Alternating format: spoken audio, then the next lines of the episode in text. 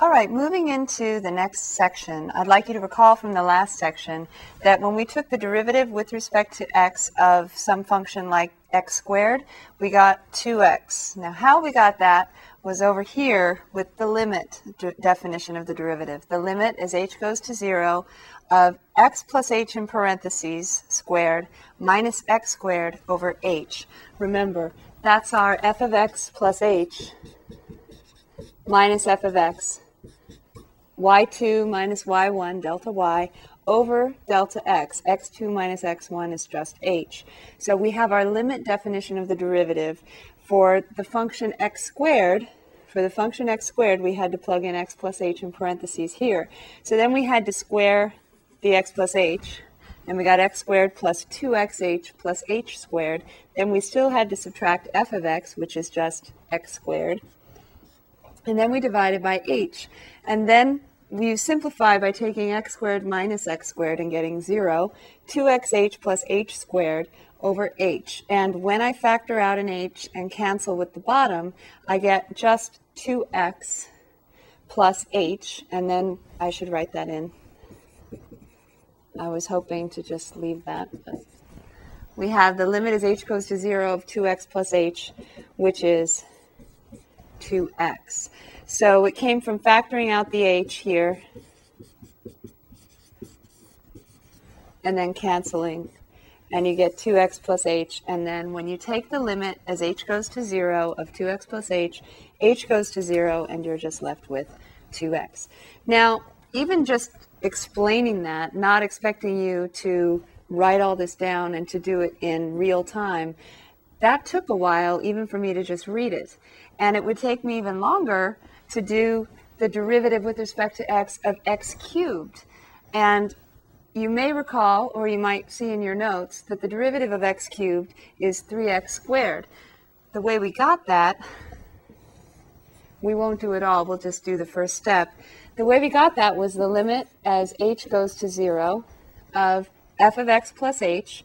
So x plus h is our input, for the function x cubed. So we have x plus h in parentheses cubed minus f of x, which is x cubed, all over h. And then we had to cube x plus h. And do you remember Pascal's triangle? We used the coefficients 1, 3, 3, 1. And then we had x cubed as the first term. Then plus 3, reduce the exponent on the cube down to squared. And then we have 1h in this next term. So x cubed plus 3x squared h plus another 3 coefficient. Reduce the x squared down to x to the first. Increase the h to h squared. And then plus 1, no x's anymore because it goes from x to the first to x to the 0. And then h cubed. So we have 1h cubed. But then we still have to subtract x cubed.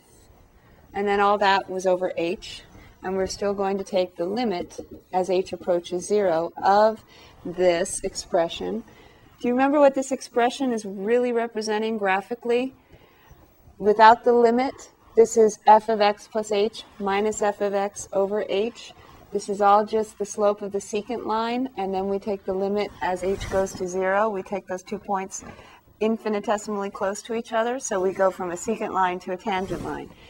When we simplify, again, things always add up to zero, and you can always factor out an h if you did it correctly for these kinds of problems. For any polynomial, polynomial like x cubed, x squared, 5x squared plus x, anything like that. When we get rid of the x cubes, we have an h in every factor, in every term, so we factor it out. 3x squared plus 3xh plus h squared and I know I said I wasn't going to do all this, but I think it's useful because I want you to remember where this thing is coming from. When we factor out the h, we can cancel. h over h is 1 as long as h is not 0. It's not 0, it's just getting close to 0. Now, when I want to evaluate the limit, I have 3x squared plus 3xh. H is going to 0, so 3x times h is going to 0. And 0 squared is going to 0 as well. h squared is going to 0. So we have 3x squared plus 0 plus 0 there's that 3x squared that I asked you to remember or see in your notes.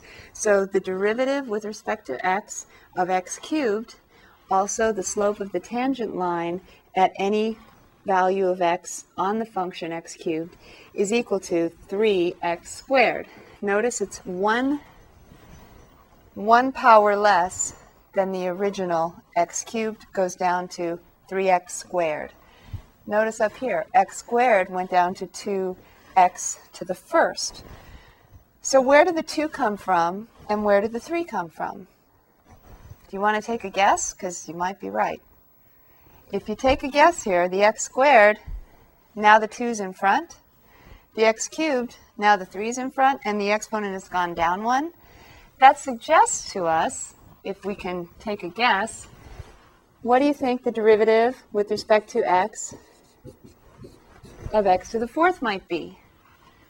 Well, on the previous two, it looked like the exponent came to the front, so the 4 would come to the front, and then we still have a base of x, and then the exponent went down by 1 over there with those other functions. So maybe the exponent goes down by 1. If you'd like, you can check this on your calculator. You could graph x to the fourth, which remember is just kind of a, a flatter and steeper parabola, sort of. And you can get the slope of the tangent line for any value of x you want and see if it's 4 times the cube of whatever x is and it, it, might work. Now there's an easier way also to get the derivative on the calculator, and I'm going to be um, going over that with you as well. So in any case, investigating it looks like the derivative of these monomials, these are called, x squared, x cubed, x to the fourth, it looks like the derivative is found by taking the exponent, putting it in front, then writing the x again, and then reducing the exponent by 1. But that's not really very intuitive, and it's not exactly a proof, is it? It's not even close to a proof. In order to know for sure that that's the derivative for any expression like this, say x to the n, we're going to need to prove it. I'm going to say that I guess that the derivative of x to the n is nx to the n minus 1. And you'll be seeing this more if you don't like it for now. So that's my guess as to the derivative of x to the n, but I really don't know. I'm going to need to prove it. And before I prove it, I'm going to want to look at a couple simpler examples first. But what we're going to be doing in this section is we're going to take the concept of a derivative and rather than having to always evaluate this big long limit potentially depending on the function we want to avoid the limit definition if we can and historically this is the same thing that they came upon. Newton and Leibniz were the original founders of calculus. They came up with the concept of a limit and the idea of taking the slope of a secant line, and then as you get the two points closer and closer together, you can get an approximation of the tangent line. And then they took it one step further with this limit to actually get an exact value for the slope. Now, Newton and Leibniz, after they did this, they started thinking, okay, how can we do it in a shorter way so we don't have to always write this limit? And it makes sense that they probably started with tables of values for different functions, and that is what they did, tables for different derivatives.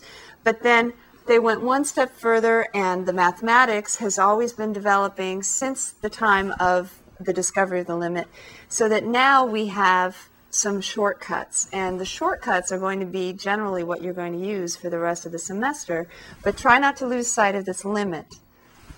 And now we're going to move to the shortcuts. And before we talk about the derivative of x to the n, we need to talk about a couple of simpler examples.